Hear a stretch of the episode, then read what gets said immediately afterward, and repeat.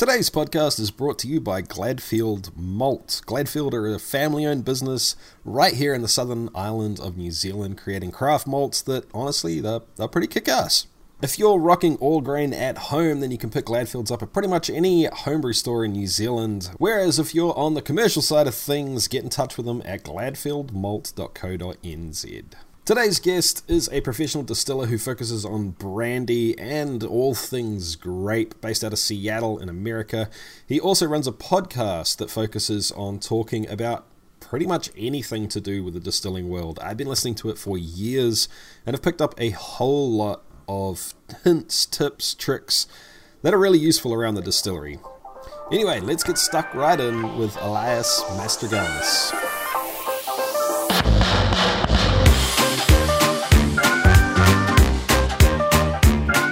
We are live. So, thank you very much.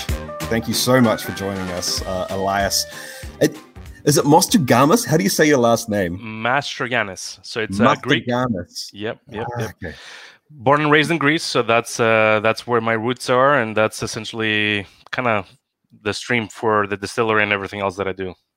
Oh, oh, right. Okay, that's just suddenly the pennies dropped for me. I hadn't Mhm. clicked. Yep. But before we even get into this, man, I need to say a huge, huge, huge thank you. I was telling you before we, you know, backstage that I've been listening to your podcast forever hmm in terms of, you know, the the still it thing, like literally from the beginning.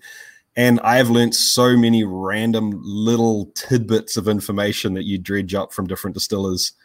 And it's uh, you never know what's going to be meaningful further down the track, right? You get this little this little thread that you can pull on, something you learn, and then a year later it turns into something crazy for you. Right, right. It's No. that gold nugget that you get during the interview that it's it makes all the difference. And I told you earlier too. It's uh, you know, uh, it, it gets you out of the cave, quote unquote cave. You know, it's uh, it's a good way to talk to people in the industry, talk to other people, and kind of get their experience because everybody's totally different, uh, different path on how they opened their business and how they got there and the reasons why. So it's it's always good. Totally. Yeah, totally. Oh, so uh, do you want to tell everyone about your podcast and where they can find it? Yeah, yeah. So I started about five years ago, uh, right before I started my distillery, actually. So um, I was looking for information on uh, um how to start in the U.S. So um, I live in the U.S., born and raised in Greece, came here for uh, school, landed a job, and then about five years ago, I was looking what to do next. And um,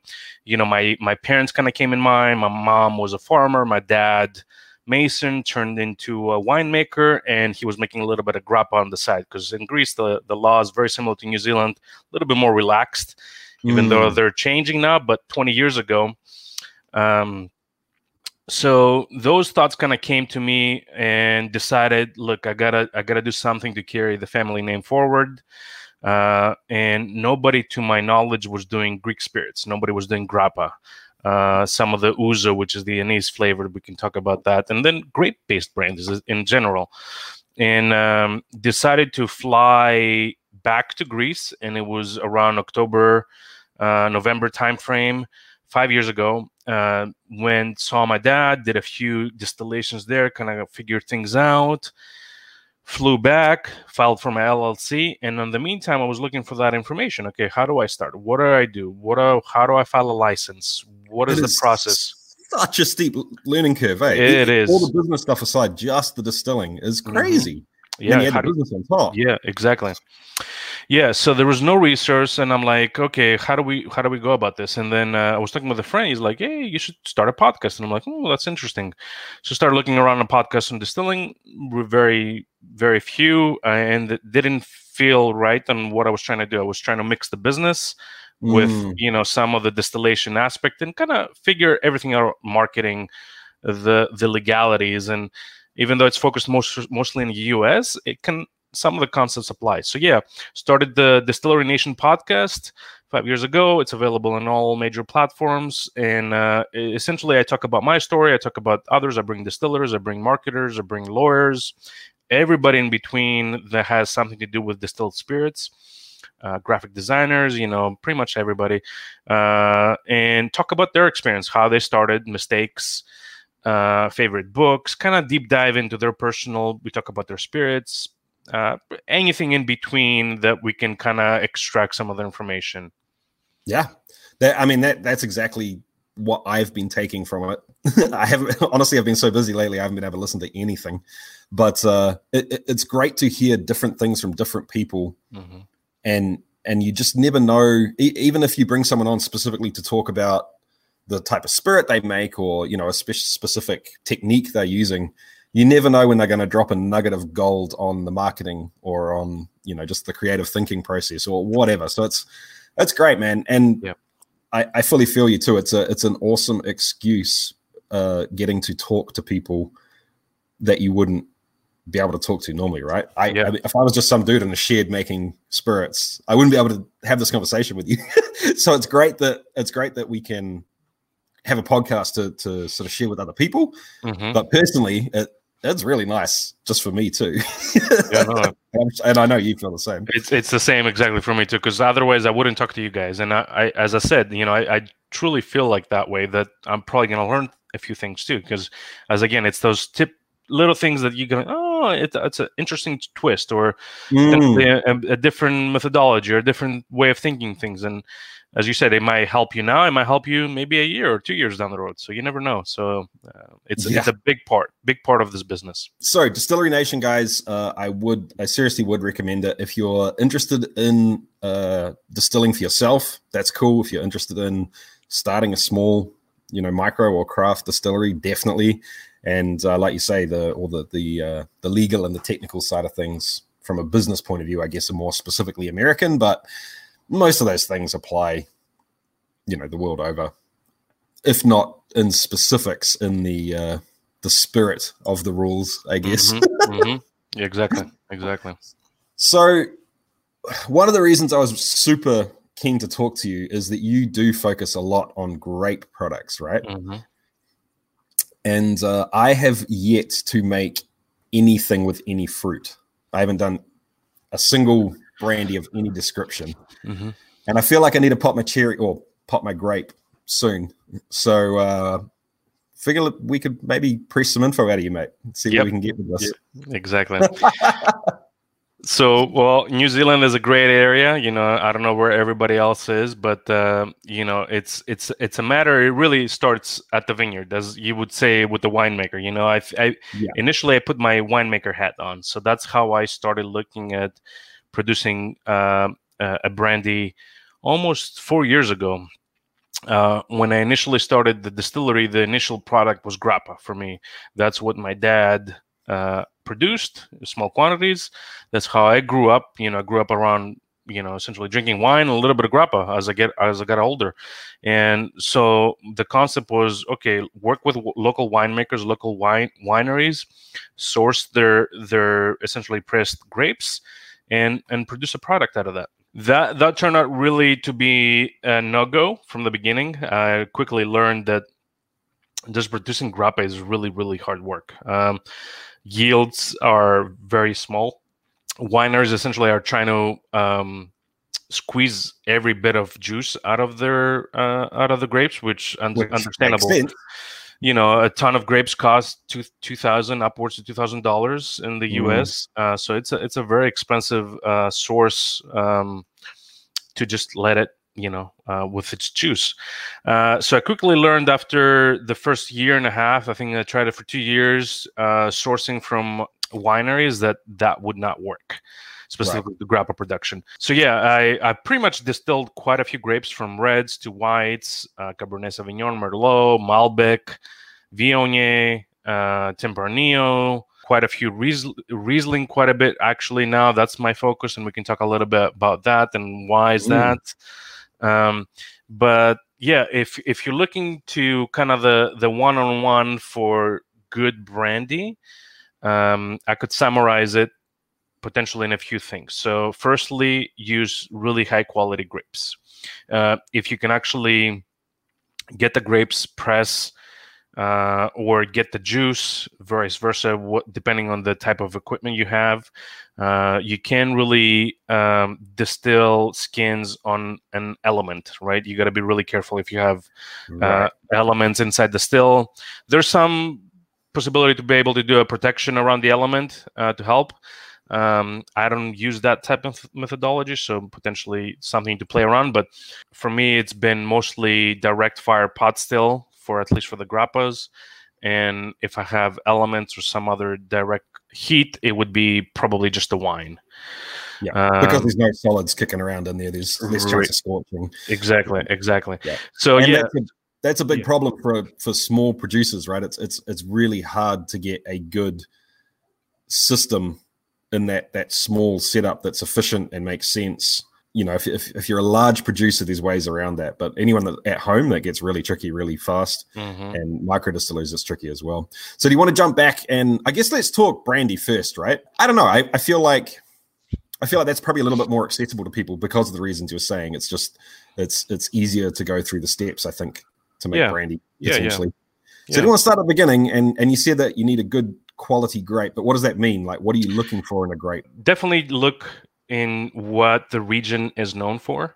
That's okay. what what I look for in Washington, for example. I live in Washington, so uh, again, again, I'm trying to be honest. Um, I, I, look at potentially what's usually the largest producing uh, white grape variety in Washington mm. State. In this case, it has to be Riesling.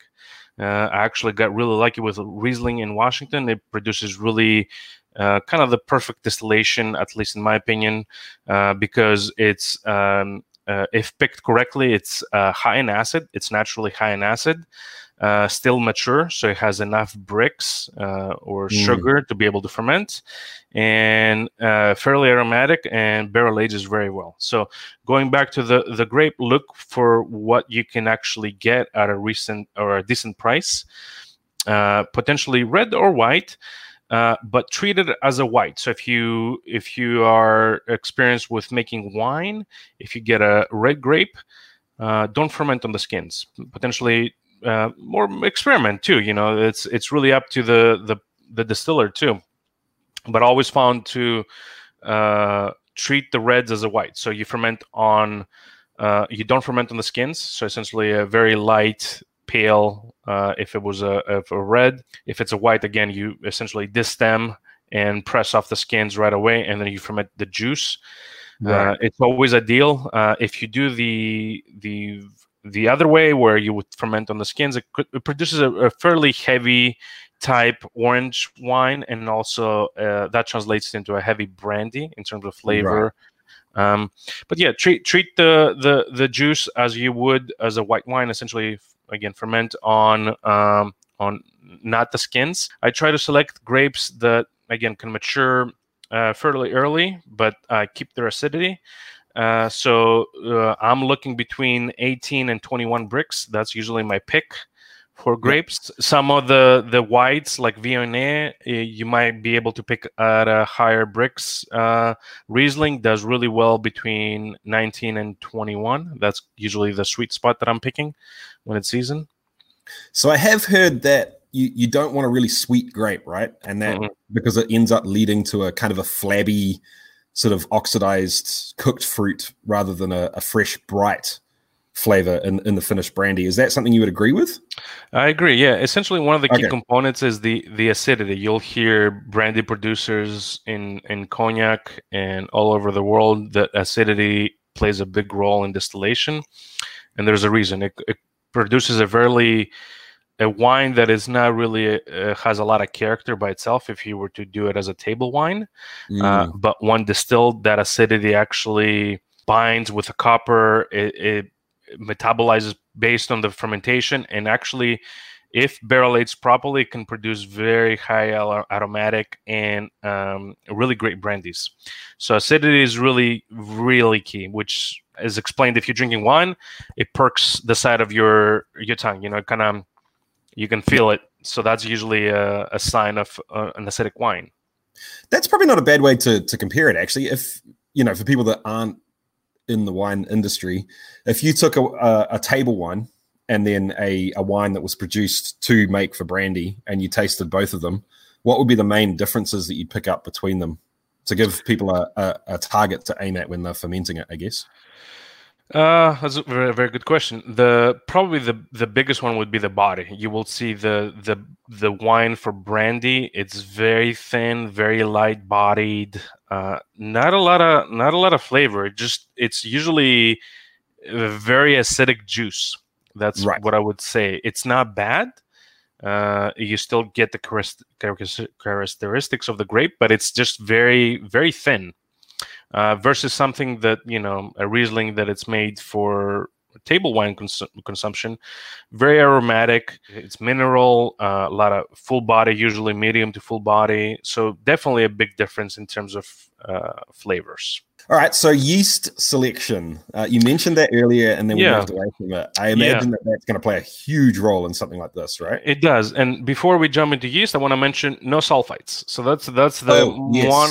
Yeah, Yeah. yeah, yeah. That's really big uh, into brandy production. You don't want to do sulfites at all. You can potentially add very tiny amounts if you have for you know if you're gonna let the juice sit for a really long time. But um, I've had really good success on wines that are sitting for three four months uh, with no Mm. sulfite and turn out really really good as, as a brandy so try to avoid sulfites just because it, it actually affects the brandy a lot you um uh, if you if you were to distill a wine that has sulfites for example right away you get it on the nose it's uh it essentially burns up your nose if you start Mm. smelling even the heads and some into the hearts too uh, you can actually um, it just overpowers.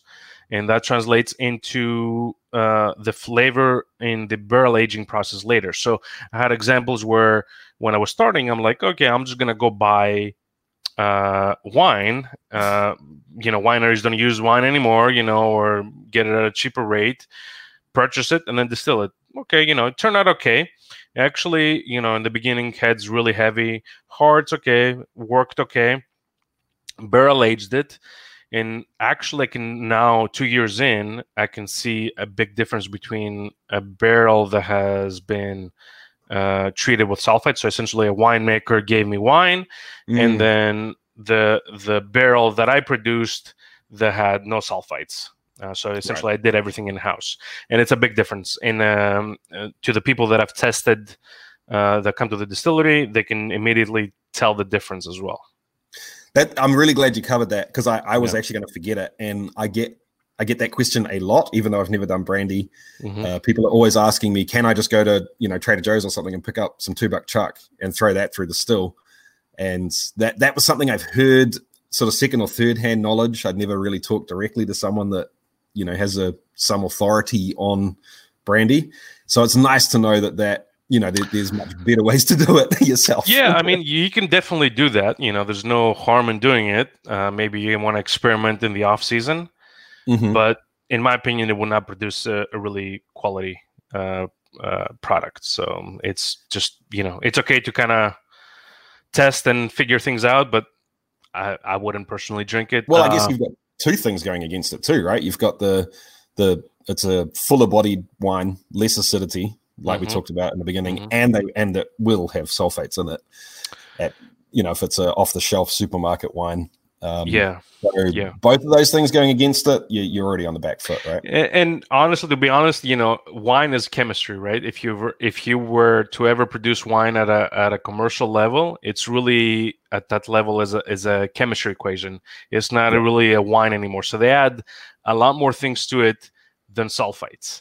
Uh, you know, they thin it out with a very bentonite. good point. Uh, the other, uh, you know, they acify it if it's not acid enough. They de-acify it if it's uh, acidic. Um, Mm. All kinds of processing to make it just perfect for the consumer that buys it at two at two dollars, right? Yeah, Because they they're trying to hit that flavor profile. So something like that, you know, it's been through so much that it's not going to produce anything quality, in my opinion. But again, Of it's good to kind of it's your training wheels potentially. yeah, that's a good point, Yeah. right? Yeah. So, assuming that you have uh, managed to get hold of just grape juice and you're about to ferment it, let's talk Mhm. yeast. What are you looking Mhm. for in a yeast for brandy? So uh, I've honestly messed with a few yeasts, um, primarily the Lalvin uh, side. So Lalvin Okay. 116, 118. Uh, I've done uh, um, a few of the aromatics, uh, W9. I, I, have to. I'm trying to remember the name or the acronym, uh, but uh, so all those are good. Uh, the the two first ones are usually you know the champagne yeast type strains, really good workhorses for pretty much 90% of the wines out there. Um, usually now I shifted a little bit to some more specialized yeast based on research that I've done. Uh, the uh, I was able to find one that was pulled out of the cognac region.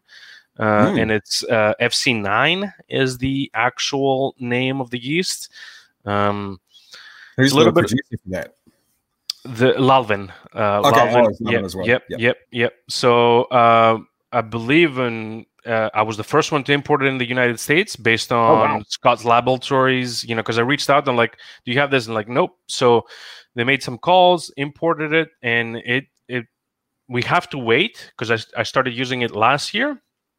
Uh, so I'm not gonna be able to actually for sure um, tell if it's going to make a really big difference. But in terms of fermentation, fermented really aggressive, very clean fermentation. Uh, and I think based on the the brandy profile coming off the still, I'm really happy with it. So I think it's going to be nice. producing really good barrel aged stuff as well. So um, you've got it all the way through until you, you've got that product into a barrel now. So you're happy with it all the way through. You're just not. I mean, who knows what it's going to do when you put it in a barrel, right? You just yeah. I can give you a little bit more details too on the distillation aspect because that's that's uh, that's key. Um, yeah, let's let's do that. But let, us let's, uh, let's cover off the the fermentation stuff 1st mm-hmm, Otherwise, I'm going to mm-hmm. forget. yeah, yeah. But uh, so, are, are you looking for a a characteristic that is added by the yeast, or are you looking for the yeast to just get out of the way and have a totally clean ferment that ferments really dry? And is it more about uh, kind of the logistics of it of it doing its job quickly, or are you actually looking for flavor contribution from yeast? Uh, for sure, flavor contribution. So I do. Okay. I, I try to do very long fermentations if possible. Uh, the longest that I've done is 30 days as of mm-hmm. last year. So that's been the longest. And and I don't do glycol. I don't have. You know, I'm a really basic old school distiller just because I'm oh, so you're small... not controlling temperature mm-hmm. at all. No, no, no. So it's usually either open top or stainless Ooh. steel with some bubble cap type. You know, I have um, a few bigger tanks that uh, I will ferment. Yeah, so it's it's fairly uh, native, I would say, with the exception of adding that commercial aspect. I don't do. Ooh. I started doing uh, yeast uh, hydration protocols. Um, I stopped doing that. I don't find a need for that. Um, if I'm producing wine, that's a totally different story. Um, mm. You want a little bit more uh, again of that body and the aromatics in terms of preserving it. So I might add some uh, yeast nutrients uh, if I was to make a wine. But uh, okay. for the distillation aspect, it's usually just yeast. And that's it. So it's I, I try to shoot for at least a two week fermentation, if not longer. Uh, mm-hmm. No glycol, let it run its course. Uh, the yeast that I've run with, they they usually are within the range. So uh, whatever uh, Scott's Laboratories in terms of you know um, uh, where the yeast will hit and what temperatures is usually within that range, even without without glycol or anything else. So, uh, knock on wood, have been for the last four years have really good success with that aspect. What's so? What sort of flavor contribution are you specifically looking for from the yeast? Are you looking for more?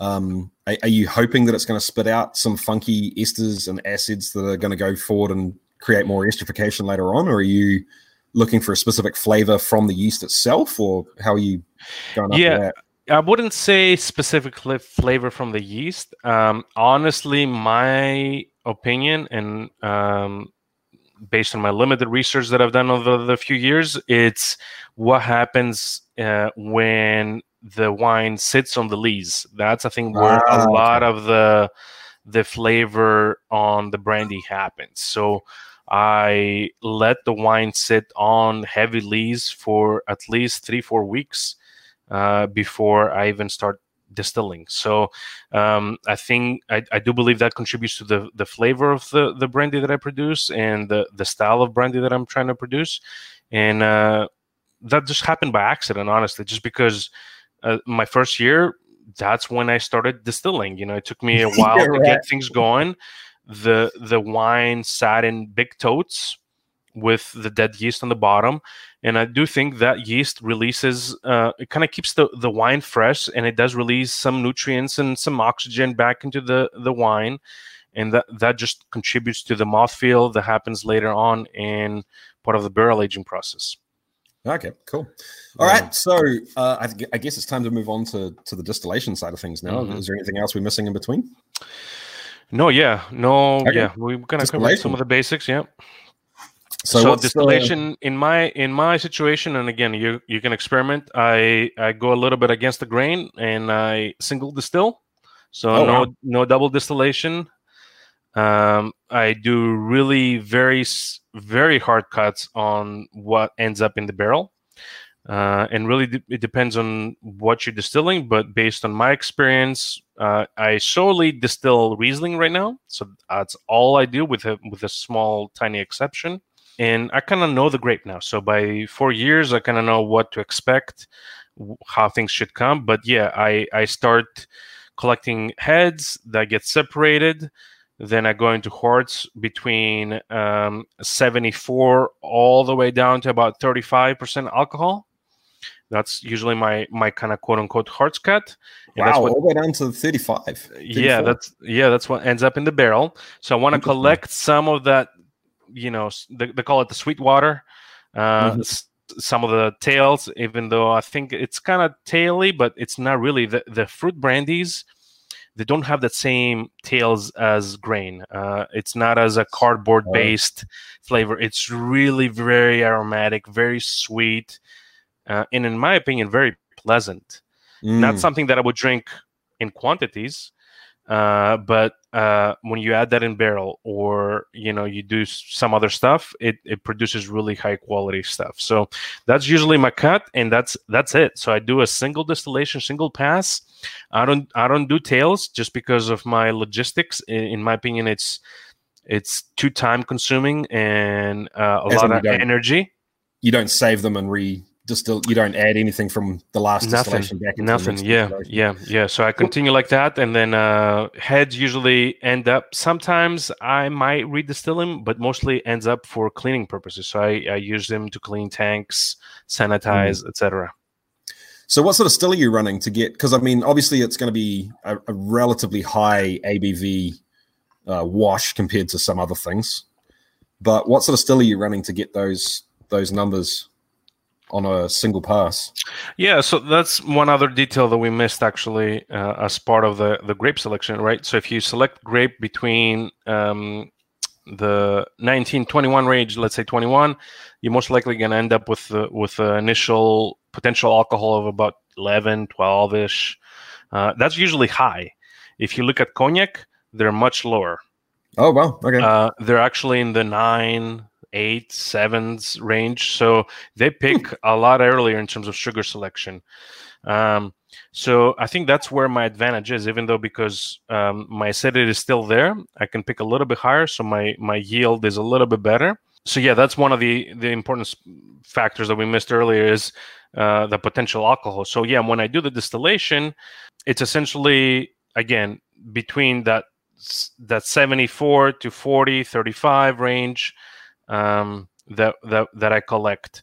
Uh, the type of still that I use it's two. I have I started with a pot still. It's a direct fire pot still, and then as of three years ago, two and a half, I added essentially uh, a Genio, which is a a, a vodka column type uh, situation where it can hit a little bit more higher proof.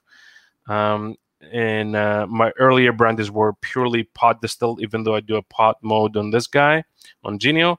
Uh, these days, it's a combination of the two. So it's a pot distillation, pure pot distillation, plus the Genio, which, which does add some rectification on, on top.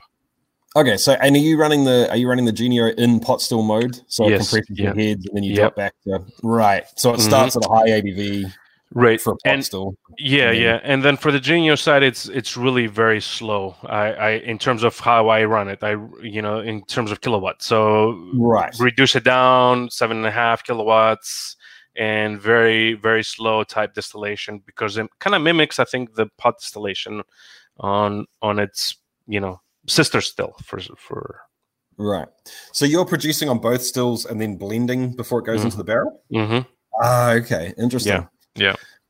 All right, so let's talk. Let's talk that blending process and and then through to barrel aging. Are you aging everything, or are you releasing white brandies as well? I, I started doing whites. Uh, they didn't sell very well, so I'm actually cutting cutting them out. Uh, I still do a grappa. That's key to to what I do, but that's not really a, a wine based. It's usually the skins, so it's totally different product. But yeah, I started doing a, a unaged a brandy that it just didn't well. It didn't sell very well, in my opinion. Do you Um, think that is a throwover from the whiskey world, where if it's the, you know, white like dog. white whiskey's just mhm. shitty, crappy, cheap stuff? It could be. It could be. Actually, in my opinion, it's the naming here in the United States. Mm. Uh, so you have to follow the TTB, and the rules say that you have to call it immature brandy. Oh god, that's so bad. yeah. So the naming itself is uh, it's really bad to begin with. So Right. Yeah, that Um, doesn't exactly leave you much wiggle room for making it sound like a premium product, yeah, does it? yep, yep. So we tried. yeah. All right. So you're gonna you're gonna age this stuff. Uh, let's talk about your your entry proof and Mhm. your wood selection. Yes. So entry proof really, really, really important. And I, I'm trying to remember the book. Again, I got really, really lucky. So when I when I Okay. first initially distilled, uh, based on that cut, it came in at around 50 to 55. That was my range. So I had my hearts. When I measured uh, proof, it came out in that range. I'm like, okay, that's good. Of you course, know, because you're going deeper into the tails, like much Yeah, deeper yeah. into the tails than Yeah. you most whiskey producers would. Right. So I'm like, okay, it tastes good, smells good. I'm okay, you know, with quote unquote the limitation. So I that's what I added in in in barrel for the first couple years. And then as of last year, I'm trying to remember the book. I don't remember it, but I can follow up on email.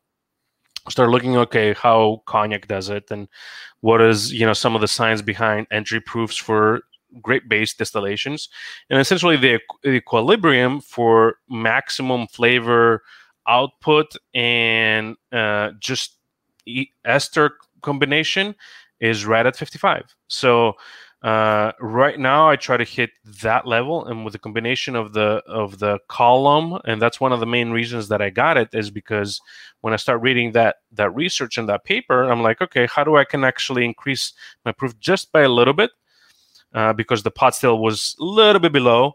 The the combination of the two distillates actually hits the 55% right on the mark by Oh, wow. combining the, the distillates.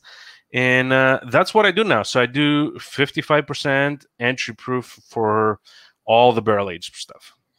Oh well. Okay, so you're not you don't have to proof anything down. It just so happens that the pot still and It the, just happens, yeah. still together. Yeah, yeah. And those actually, little accidents, eh? I know, yeah, and honestly, I think it does happen for a reason. You know, you look back and those little accidents. Some people call them deficiencies in your production. Some people call it, you know, luck. I honestly think it just it's meant to be. You know, so Mm. um, it's it's just the right proof for based on the on those papers and the research. I guess it's almost like survivor bias, right? There's, I mean, imagine if people a thousand years ago or whatever were making 500 different products and three or four of those found these happy little accidents that made something delicious. It would make sense that if one of those things was called brandy and that Yep. was a happy accident, that people would keep making brandy through till now and we would know what it is. Whereas there might be something else with a name that we've never heard of that was made back then and they didn't find a happy accident, people would just stop making it, even though it might be a problem you can solve. And you know now mm-hmm. now we could find different ways of making it delicious. It it, it I 100% believe that you can believe in those happy accidents without it being a weird existential or magic or you know it's it just makes sense. It's logic. It, it sounds weird, but honestly, when I read that paper, I actually got goosebumps because I'm like, oh shit, you know, it's it's actually it happened for a reason. I, I truly believe it. You know, I'm not that superstitious, but I, I truly believe that you know things happened for a reason, and um, based on my experience, that's kind of true in in some situations where things you you do a decision and you do it for a different reason but then you kind of go back and look at for you know maybe a couple years back and like okay i can see actually why is this happened because it developed into this or this mm. happened uh, so uh, be optimistic um, yeah. because it's it's it's a hard business too you know oh dude yeah and and the uh, the the efficiencies and the yield that you're getting out of anything fruit or grape based mm-hmm. compared to you know, what are you paying for grapes compared to what you pay for corn in America? Yep. It's uh, yeah. Yeah, I'm trying to actually. I think I have the book here. I forgot the. Yeah, so it's uh, fermented beverage production. Awesome. It's a really good one. Page the second edition, I see. Yes, page 207. Traditional observations seem to prove that the this equilibrium is optimal for intermediate intermediate alcohol content, so 50 to 55 percent. It's a really cool. good book, by the way, for any kind whiskey, uh, cognac. Awesome. I might have yeah. to see if I can pick up an e version of that. Mm-hmm. It could be a could be good, some good reading while we're all stuck at home at the moment. Exactly. Exactly. all right. So, what sort of barrels are you using, man? Are you using French oak or? Yeah. So mostly, primarily, actually, ex wine casks. So mm-hmm. uh, 59 gallons per. Uh, I don't. I don't do uh, small with the exception. I'll. I'll mention that. But yeah, again, going back to the business. You know, I own the business. Money comes out of my pocket. So it was um, looking at what my dad was doing. A lot of the inspiration comes from him. Um, so he was using for his winemaking a lot of old casks. You know, very neutral uh, barrels that were you know 50 60 years old because mm, they were mm, passed right. down generation to generation. So i'm like how are these old school guys were doing it and making really good product? Uh, so i decided okay how do we replicate this here? Cost of barrels are really really high. You know if you buy brand new french Limousin oak it's a thousand mm. bucks. Yeah. Um, so if you were to put you know four or five barrels down a year or even more uh, again i'm a small producer that's a lot of money to just put down on on barrels uh, so I'm working primarily with a few winemakers that I know. Uh, freshly dumped wine barrels, once they do their bottling, excuse me, come to me. And that's what I what I exclusively use. So it's a combination of French oak and Hungarian oak. Uh, the caveat that I mentioned earlier, I do use uh, some uh, smaller casks uh, maybe uh, either neutral if you can find them or or bourbon. The reason why I do that, so between um, eight gallons to 15 gallons is usually ideal. I set those on uh, uh, uh essentially aside as as a flavoring component uh, okay. to keep my batches com- uh, consistent. Um, ah, so okay. yeah, so when I dump, if usually my barrels, because again, some producer are single barrels, uh, so my bottlings are just 59 gallons or maybe a little bit less ba- based on uh, angel share. Uh, to kind of keep the batches consistent, I will pull uh, some of those smaller casks that are, you know, bourbon or something very similar and blend it in. Um, the bourbon smaller casks extracts more oak, more, more, a little bit more flavor, but the color as well. So that gives it that consistent across batch over batch. Yeah, right. So it's if you were just producing it for yourself, like your dad, that's not something you would necessarily go into. That's that's mm-hmm. purely a a commercial consistency for you know for retention of customer in the long run, so they know they're getting what they're going to get within reason because it's craft spirits. But do do the small barrels age faster, or is it because they're so neutral? Is that you're really not looking for much of a wood component in the aging. It's more oxidization and micro-oxidization and esterification and all that good stuff. So honestly, I wouldn't use for brandy. I wouldn't use small casks, in my opinion. I, again, the yeah. the audience here might be a little bit on on the smaller side, so you might use them, but you got to be really careful because uh, what you're gonna end up with, especially with the brandies, is something that tastes like bourbon. So if you if you want something that tastes like bourbon or a whiskey, then you know small cask is ideal because you'll just over extract for sure. Yeah. So right. uh, within the three to six months, that's probably enough in my opinion. Anything over that, there you're just gonna taste the the the the stab and, and the wood. So all the character of the grape brandy will just disappear. Yeah. So that's why you're specifically looking for X wine X something barrels that's already mm-hmm. had a lot of that taken out, and it buys you an extra couple of months or years or whatever it happens to be right. to uh, to let the brandy do its thing and the wood get out of the way. Yeah, exactly. And uh, honestly, that's the now that comes into the next piece is, is like, okay, what's the ideal time frame? So by mm. law, I have to do two years. So my first couple of releases have been around that mark, two years plus, couple months. Mm-hmm. And uh, some of the feedback from competitions and uh, just around some of the people that have a little bit better nose than me too is leave it longer. So now I'm gonna see if I can actually go maybe three year mark and see if I can actually hold down barrels that are three years plus uh, as, as I release them. Just because of that neutral, it takes a little bit of time for, for the brandy to produce. So uh, cognac, uh, traditionally, you will see uh, they use brand new Limousin oak for the first maybe six, maybe a little bit longer, uh, six to eight months. And then they transfer to old casks. Oh, so they, right. they pull a lot of the tannin and a lot of the flavor from the wood, and then they transfer to older casks for it to kind of uh, essentially calm down, mature, and um, be ready for bottling when they actually bottle it. So that's one of the tricks that they use. It's a combination of two. That is the the most thorough overview of brandy I've ever had. so that, that's, that's awesome. I I think for me personally, doing something that is a waste stream from a winery might actually be, be what I can do sometime soon, just because we need mm-hmm. such small volumes to be able to do this. Mm-hmm. And I'm sort of wondering what you think I should go after. So there's very few people making anything grape based distillation in New Zealand. Mm-hmm. So if I ever did go commercial, uh, that was kind of a, a, thought for me that maybe the, the waste streams are not, you know, utilized here. And there was two things I was thinking of. One was the grappa, and I've heard of Lees wine, uh, mm-hmm. uh, Lees wine mm-hmm. brandy as mm-hmm. well. Mm-hmm. Uh, do you want to give us your thoughts on those and yeah. perhaps give some thoughts to people if they are, you know, if they have friends in the wine industry, if they have contacts, or if they just have, you know, a local winemaker that they could go and knock on the door and mm-hmm. perhaps ask for something? What would you ask for, and at what stage yeah. in their process would you would you get it off them?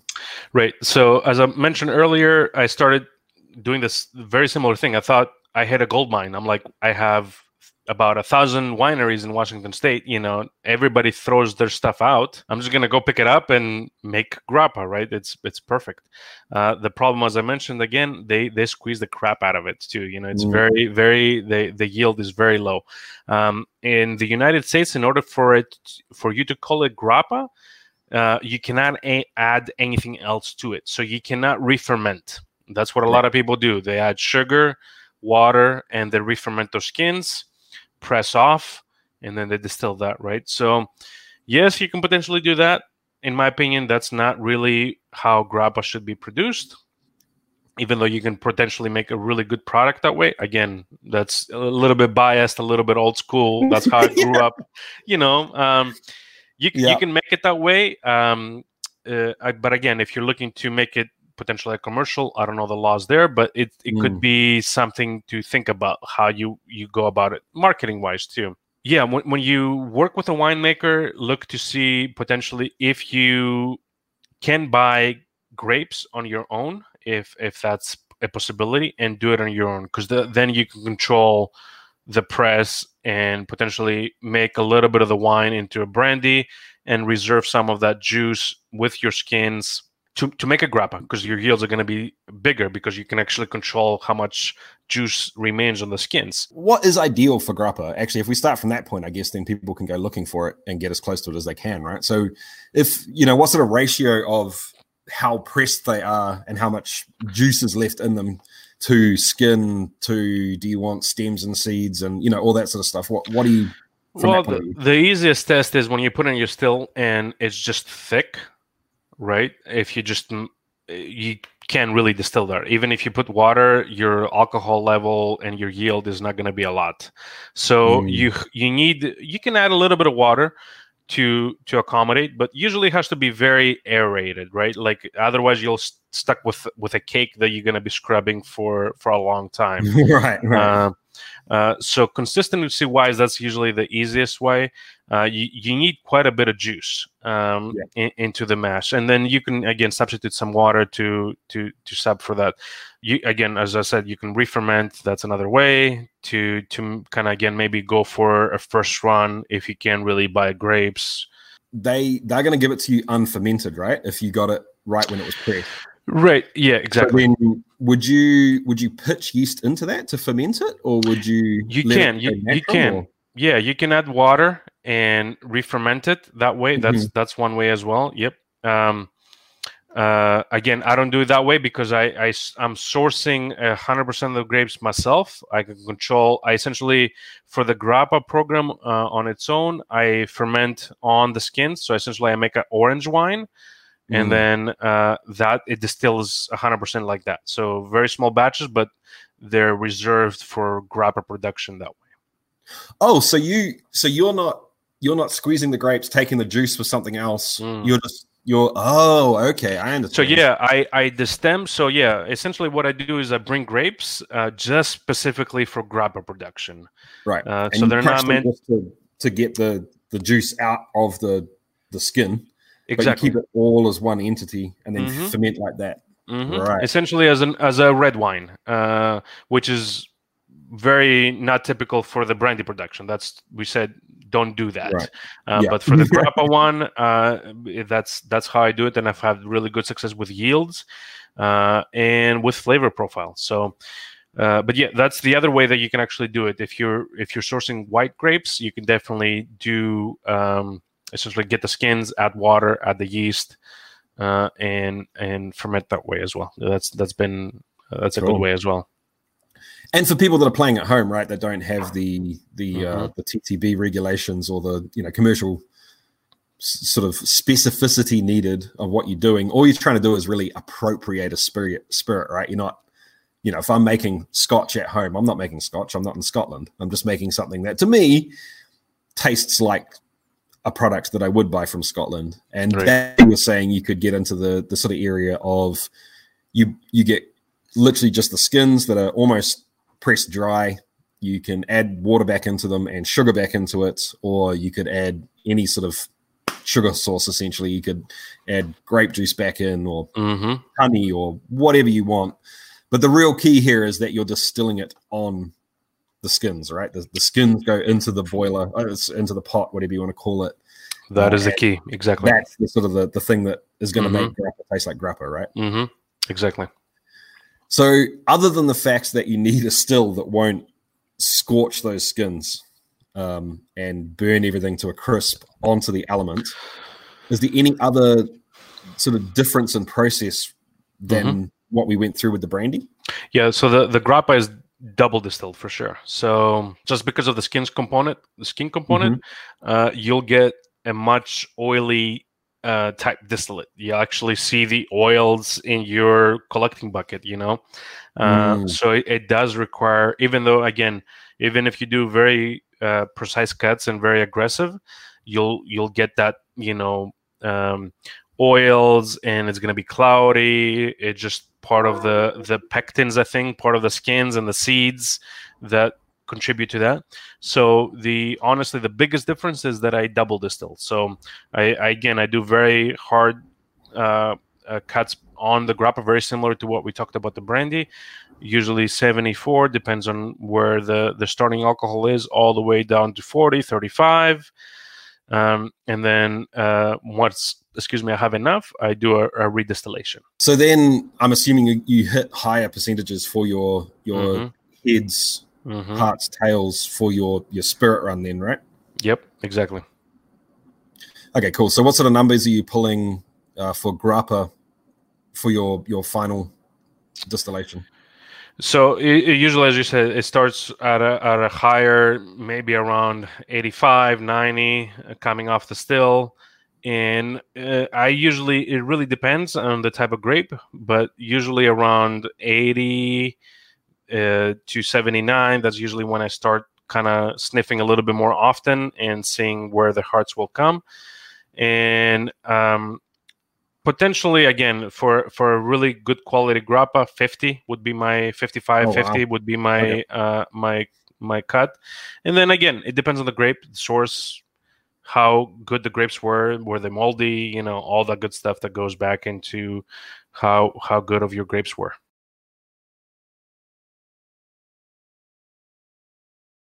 So I also wanted to ask you some of the grappas that I've had that have mm. been uh, given to me by people that have traveled because I've I've not been anywhere personally that you know is, is fully into into grappa, but most of the ones that have been brought back are tiny little, you know, a, a little restaurant will be running a still in, in the back garden type thing, and they bottle just for themselves.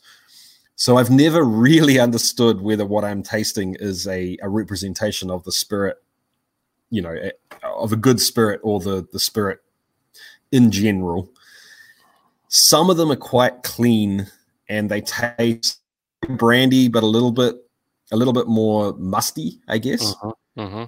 and then it goes all the way through to you can taste like crazy wild ferment flavors in it. There's funk and there's craziness. Not not uh tails funk but fermentation funk. Uh-huh. and I've almost I've kind of fallen in love with that. Yeah. is that a standard thing, or is that just some weird, badly it, made thing that, that, that they've given me? Well, I can guarantee you, it's probably a white grape, must potentially muscat. Uh, yeah. I don't know if you remember maybe the the type of grape. Even if you ask, uh, that's a that's a typical uh, orange muscat, which is essentially a type of grape that gives it that very very aromatic, but also the the muskiness mm. uh, in in terms of the flavor profile on on, on the nose. Uh, it's probably one of the easiest types of grappas to produce, just because it's highly like aromatic.